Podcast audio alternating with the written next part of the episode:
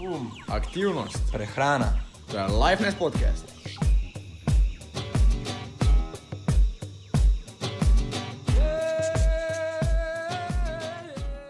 Ekskluzivna novica.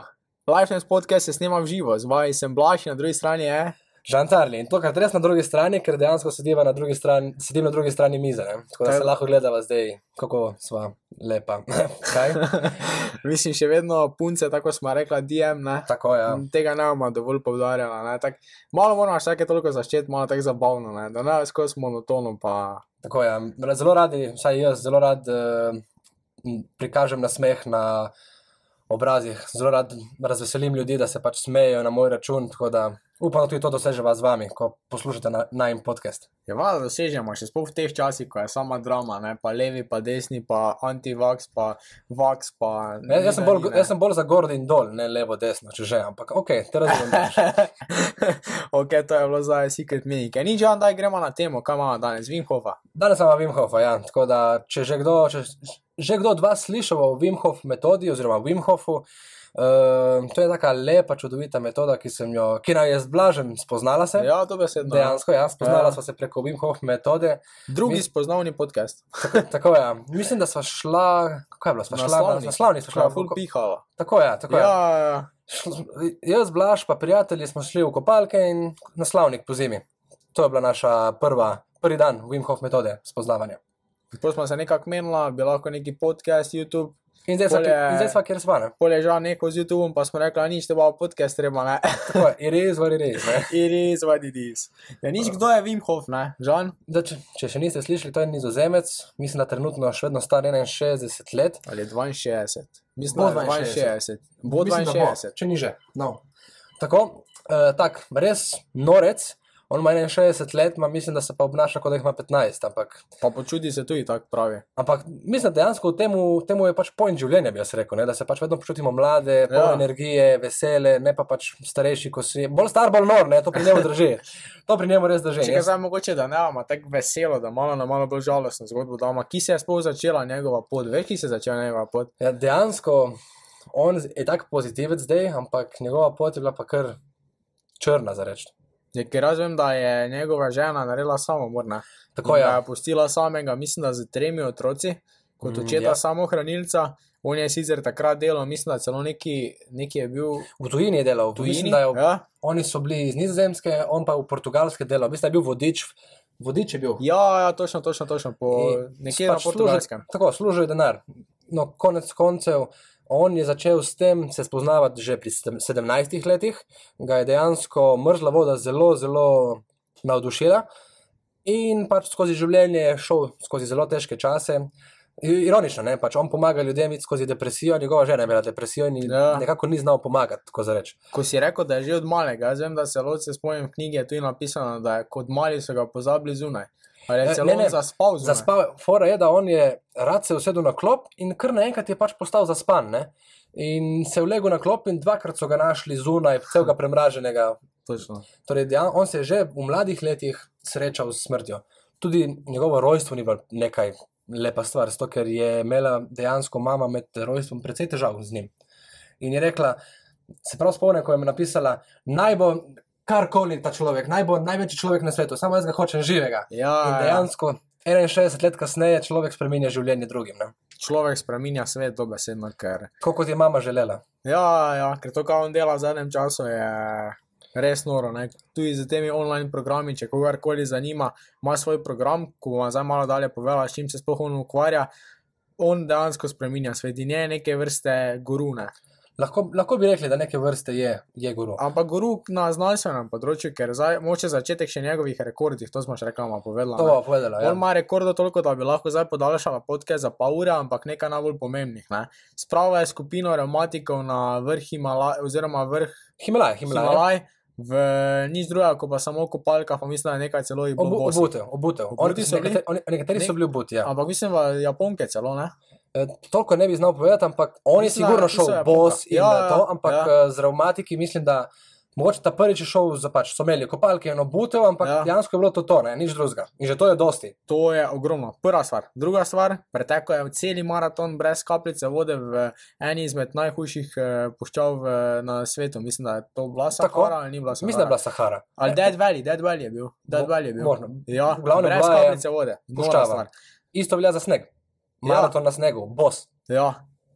Pol maratona ali celi maraton? Mislim, da cel Celi je. On to maraton. nasploh dela. Ne? Pa to je prišel je na zadnji kamp na Mount Everest, samo v kopalkah in v obutvi. Preplavajo, naprimer, tudi, in to se spomnim, da je izredno v knjigi tudi napisal, 50 metrov pod ledeno ploščo, pri čem so mu tudi zenice zamrzle in je najdel poti navzgor, kje sploh izgleda ven pride in je bil takrat, kot sam pravi, na robu smrti. Ne? Da, lahko rečemo, da je ti res norec. In kar mi je všeč, da on ni takšen guru, ki pač samo sili, svoje, sili svoje znanje naprej, ampak želi svoje znanje čim, več, čim bolj dokazovati na znanstvenem področju. Tako da dela, čim, da dela čim več raziskav, da se čim več eksperimentira na njemu. Dejansko se je ponudil kot poskusni zajček, da dejansko testirajo na njemu, kot je virus uh, E. coli, kot je, da so ga pač dali v bazen, mrzel bazen, ga prepikali, ledom. dali, tako, prepikali oziroma dali kakšne tele, re, bi rekel, Elektrode. elektrode na njega, da lahko vse, vse preverijo, kaj se dogaja z njegovim telesom. Ta, tudi vse te stvari, ki jih zdaj govorimo, so tudi znanstveno podprte, ker obstaja ogromno člankov, ki so na to temo narejeni. Tako, in on, njegov moto vsega tega, kar smo zdaj razložili, kar je naredil, da če zmore on, zmoremo vsi. Tako da ni on nek Iceman, ah, tašno ima genetiko, on je poseben, mm -mm. on pravi, jaz zmorem, zmoremo vsi. In to je zmoglo tudi nekaj preiskovancev, ki je z njim prebolelo E. coli bakterijo. Ne? Točno to. Ker so v tisti raziskavi, to še spomnim, sem šel celo v živo gledat, so vdali njega, pa mislim, da je bilo deset drugih preiskancev, še zraven njega. Eh, Mislim, da malo 11. več. Malo več. Mislim, da je bilo 12 tu nekje ta številka, si Toliko so, jih, toliko so jih izbrali. Mislim, da je bilo 20, testi, eh, 20 ki so imeli ekoli uh, ubrizgano, ampak samo 12 ali 10 so jih vzeli v Ja, preiskavo. mi, ja to, to sem odobral, so imeli dve skupini, 10 pa 10, Tako. 10 do 12, tu nekje sem si številko zapomnil. In ena skupina je dobila, e, mislim, obe dve skupine Vse so dobili ekoli, ena je delala z njim, mislim, da samo en teden oziroma tri Štiri dni. štiri dni dihalnih vaj oziroma njegove meditacije, z Njegove šli metode. pač po celi poti, druga skupina ni nič delala. Nič. In skupina, ki je delala z njim dihalne vaje, je pokazala dosti manj, oziroma dosti Sploh več ne. eh, vnetnih, eh, vnetih, dosti manj vnetnih procesov kot pa druga skupina. Tako, tako da vse raziskave lahko tudi najdete na internetu, niso težke, so dostopne, Tudi na njegovi internetni strani. Sem zasledil, ima internetni strani vse raziskave citirane. Po Tako. datumih celo, kdaj je bila kera raziskava narejena. Tako. To pa je zdaj pač Wim Hof metoda, o, o- čemer mi dva razlagava. Tako da, če niste še slišali, Wim Hof metoda eh, je sestavljena iz striktno dihanja in mraz, in zraven še um. Zdaj pri umu, žal ti si malo bolj se spustil na njegovo področje uma. Tako, um je tukaj bolj uh, zaradi meditacije, oziroma da se mi poglobimo v sebe. Zdaj, z mrazom in dihanjem mi dovolimo in odpremo telo, da se lahko malo bolj sprosti, ker pač vse veste, da meditacija ne deluje pod stresom. Ne? Mi pa smo takšni ljudje, da non-stop iščemo neke zunanje stresne faktorje, ali to so dobre, ali pa negativne, ali pa pozitivne. Ampak dejstvo je, da pod stresom, pod nekim. Uh, hitrim življenjem, težko se mi umirimo in meditiramo. Zato je on predstavil tukaj mraz in dihanje, da, da, da telo sprostimo, se umirimo in tako bolj lahko, bolj globoko se ozremo vase in vidimo, kaj si želimo, kaj si ne želimo, kaj hočemo, kaj nočemo in tako naprej. Torej, tri stebri so, tako smo rekli, um, mraz, pa dihanje, ki jih on tudi predstavi. Zdaj za um smo povedali, za mraz bomo vas prosili, da, oziroma vam damo res dobro idejo, da si pogleda, poslušate naj prvi, pod, mislim, en izmed prvih podcastov, ki smo imeli na temo mraza. Tam boste izvedeli še, pa još bi mi rekli o mrazu, oziroma še in več o mrazu. Ena one on one on mraz, tako da res bolj podrobno sva opisala, kaj, kaj je fora mraza. Tako, tako. Zdaj pa o dihanju. Ne? Tu imamo za vsak svoj pogled na dihanje. Tako. Ja. In tu se zdaj lahko stepemo, če smo v živo. Skoraj da ne. Ma, poznamo, definitivno poznamo več vrst dihanja, kot je dihanje za sproščanje, dihanje za meditacijo, dihanje za bilo kakršno šport, bilo kakršno drugo stvar. Uh, njegova Wim Hof, osnovna uh, metoda, je pa bolj skoraj da hiperventiliranje, oziroma za začetnike sigurno malo bolj upočasnjeno dihanje. Ampak je pa bolj neke vrste bolj agresivnega dihanja. Zato, ker on želi prvo, da mi predihamo telo, da lahko damo telo, pH telesa zmanjšamo, imam prav? Da bi Zvišamo. Bolj, zvišamo, bazično. Bolj, bolj Višemo, alkalno. bolj alkalno, ok, moja napaka. Ni pa nike. Da, da je bolj alkalno in po njegovih uh, po njegovem razmišljanju in njegovem mišljenju, da tako bolj predihamo telo, torej da kisik lahko pride v bolj globe dele možganov in tako se tudi malo bolj umirimo.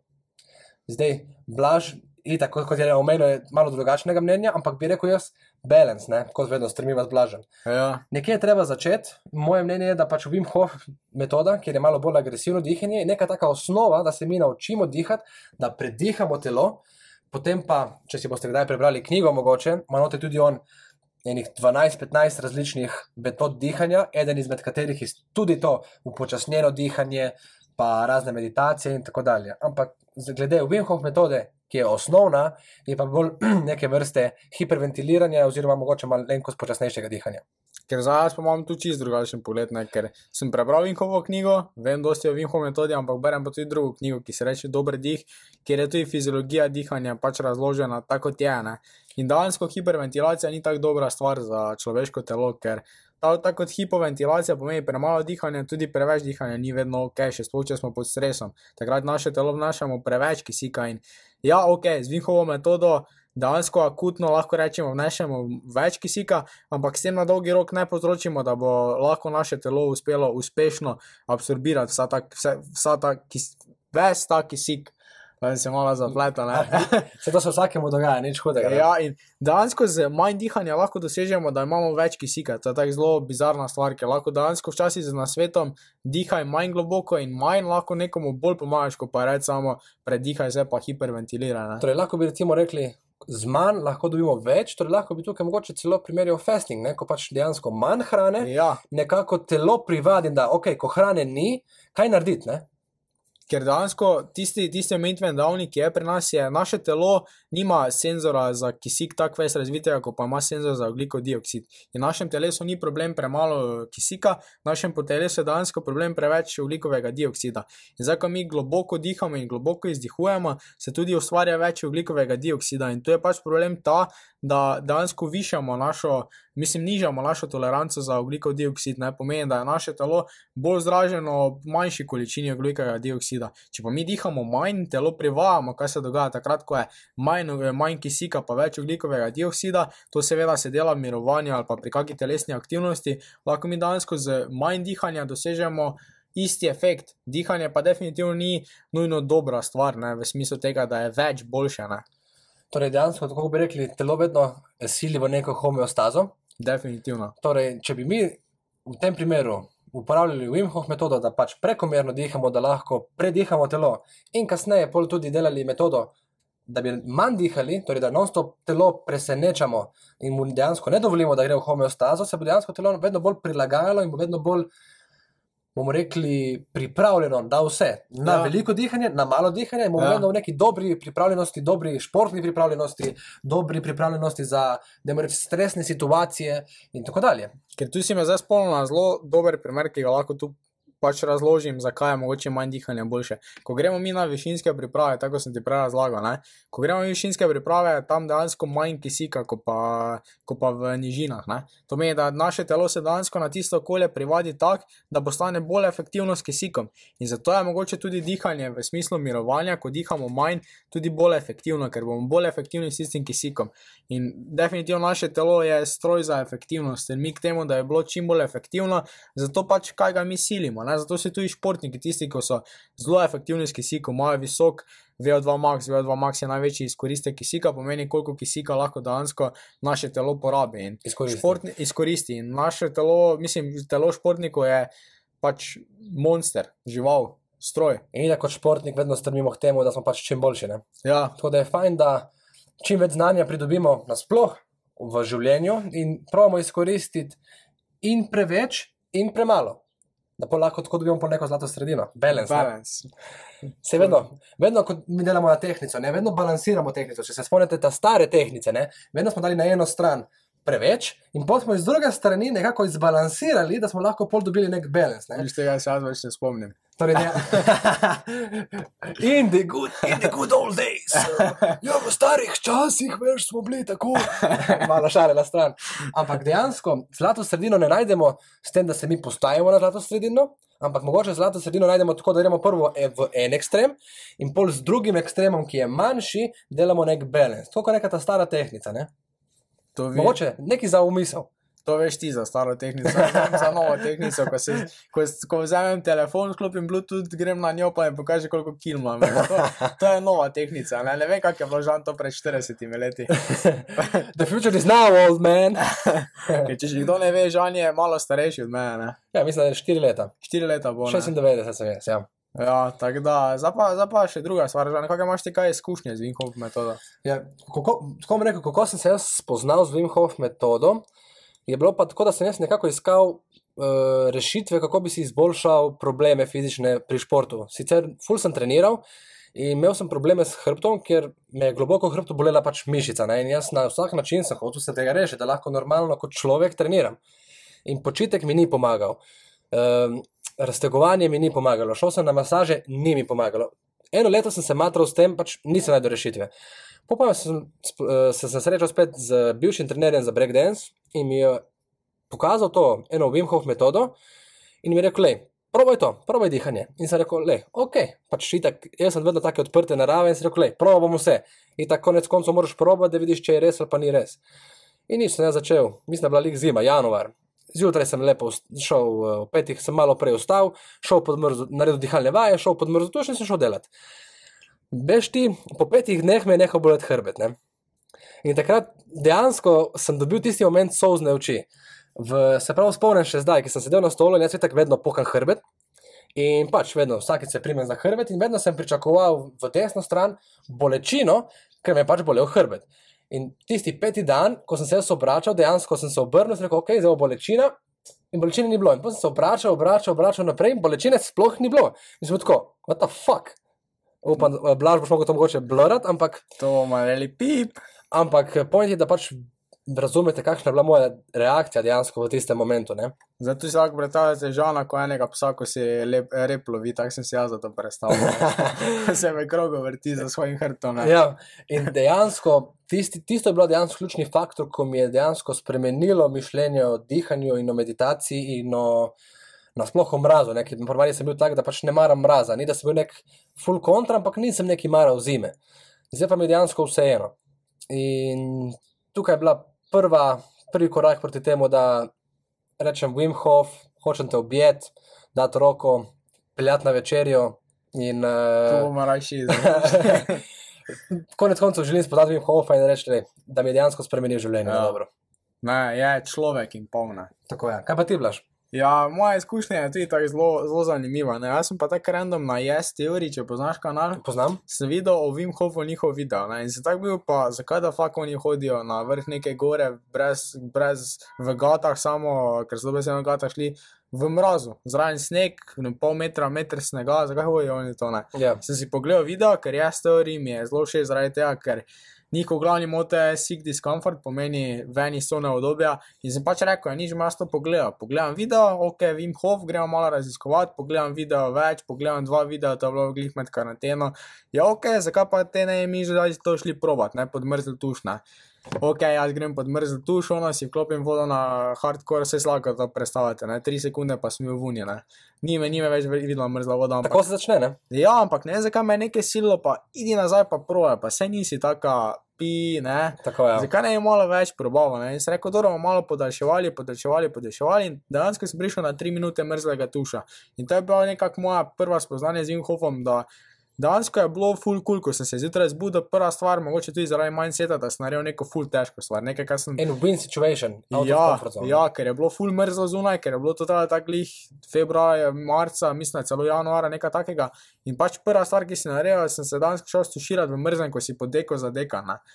Podeko zadekan, pač res noro. Ne? In pol, pol sem pa začel vedno bolj stopnjevati, pa sem šel na pohorje v, pri eni stopinji, oziroma mislim, enkrat celo minus bil. Uh, sem šel na pohorje brez majice, samo v kratkih hlačah in pač ljudje tam tako veš, kakšne reakcije so njih. Ne? Itak, itak. bodo dobili pljučnico, to smo da tako že mrazo povedali, nama še enkrat ponovili. In danes, to je bil moj prvi neki taki stik z Wim Hofom, ki sem začel spremenjati svoj mindset, tako da smo jaz tudi full hvaležni, da bomo šli na trojno, bomo šli skupaj na večerjo. Ja, bomo naredili en YouTube video, ne? Ja, obvezno, Wim Hof uh, in English, uh, if you're listening to us, uh, please would like to take you out for dinner. Ja, prosim, delite ta podcast, da nas bo lahko Wim Hof uh, slišal. Ja, rabimo vse enih milijon delitev, pa Tako je. Pa Tako je. mogoče bo ne ta, če pol Slovenije, deli smo tam. No, vse načeloma poznana že, zato ker je eh, založbo, nekaterimi založbami je sklenil, bomo rekli, pogodbo, da smo lahko prevedli njegovo knjigo v slovenščino. Tako da vemo, ve, da obstajamo, tudi naredil en tak kratek YouTube video o Sloveniji, tako da se je zahvalil za, zaradi, zaradi knjige, zaradi prevoda in tako. Tako da lahko bi ga pripeljali kakšen dan v Slovenijo, ne? Pa posneli YouTube video. Obvezno. pa še Lej, kakšen live, live podcast, live uh, Uh. meeting, ne? Uh, okay. QA. Naslednji gost, mogoče pa kar sam Vimhov. Lej, nikoli ne reci nikoli, ne? Jaz z veseljem prevedem vse njegove besede v slovenščino. One year later. Ja, pa Wim Hof, že je Vimhov tu zraven. Ja. Ni žal, jaz mislim, da smo Vimhovu povedala vse, pa tudi vse, kaj bi on imel zapovedati o svoji metodi, mislim, da smo dobro povzela. Dobro sem povzela. Preberite si eno- njegovo knjigo, je full dobra. Na YouTubu Ja. ima milijon videoposnetkov o raziskavah, tako da imate tudi raziskave v video, na video podlagi, tako da je tudi lepše za videti, ker so tudi naredili tak uh, Vizualno. vizualno in tako tudi lažje razu, za razumeti, ne? kot pa da recimo bereš tam, kako se kisik, kako je on priklopljen na une, pa ima kak kisik se dviga, pa vse, vse veste, kako te brate raziskave. Če nisi nek doktor, jih malo teže bereš. Ja, če nimaš podlage, je zelo težko. Tako da, to je za ta podcast to. Jaz upam, da vam je bilo živo, malo zabavno, nama je bilo tudi zabavno. Ne?